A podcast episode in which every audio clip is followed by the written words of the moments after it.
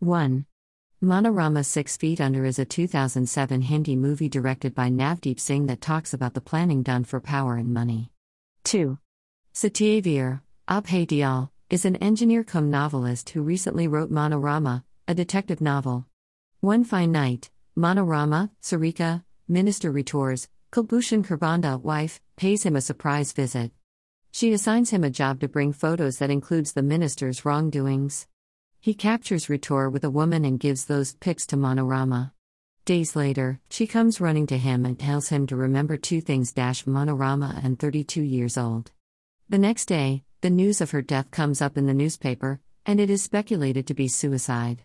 Satyaveer is sure that she is murdered. He goes to her home and finds Sheetal, Manorama's roommate, and tries to extract information but is not successful. Later, he is assaulted by Rathore's goons, and Sheetal's house is also ransacked, so she moves in with Satyavir. At an event organized for orphans, Satyavir sees that same woman from the photo he captured.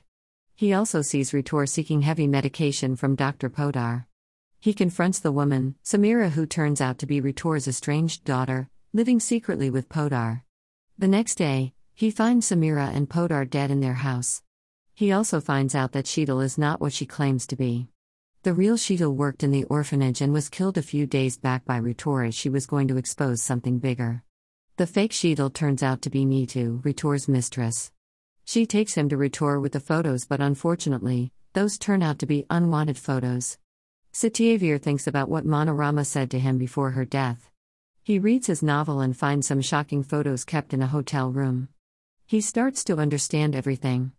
Podar and Manorama were siblings, and Manorama wanted Rathore to accept Samira as his daughter. She also wanted Samira and Podar to get married later to get Rathore's property.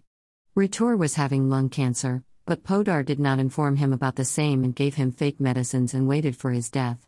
Rathore also comes out as a pedophile who used the children of his orphanage as the victim. 3. The movie is a nicely written drama that glues you to the screen without yawning.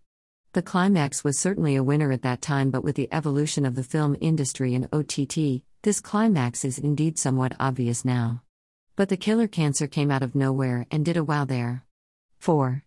The acting by the cast was good, with some amazing actors showing their raw skills.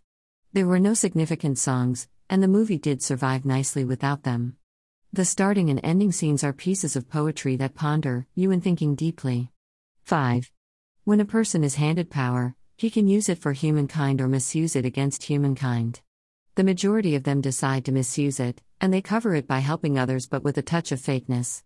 No matter how good you try to be, that intention arises one day with the rise of power.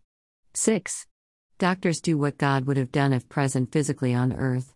They save lives, billions of lives, but also have the hack to take lives, without being convicted.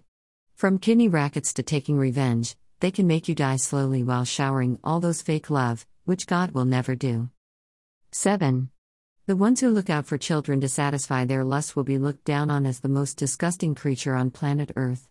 How can we lose our humanity at an innocent face and instill tons of trauma into their life? Why can't we just use the services, prostitution, marriage, dating, that are legally available? 8. The best part about the movie, and also the unique thing, is that the disease of cancer killed the villain. It is rare to see something like that being planned from the start. Everyone is greedy and they will find ways to fulfill that in the best ways they can. Diseases can do what humans cannot do, creating the perfect crime. 9. A critically acclaimed movie that was not released properly in theaters. 10. A must watch movie, and I really enjoyed it.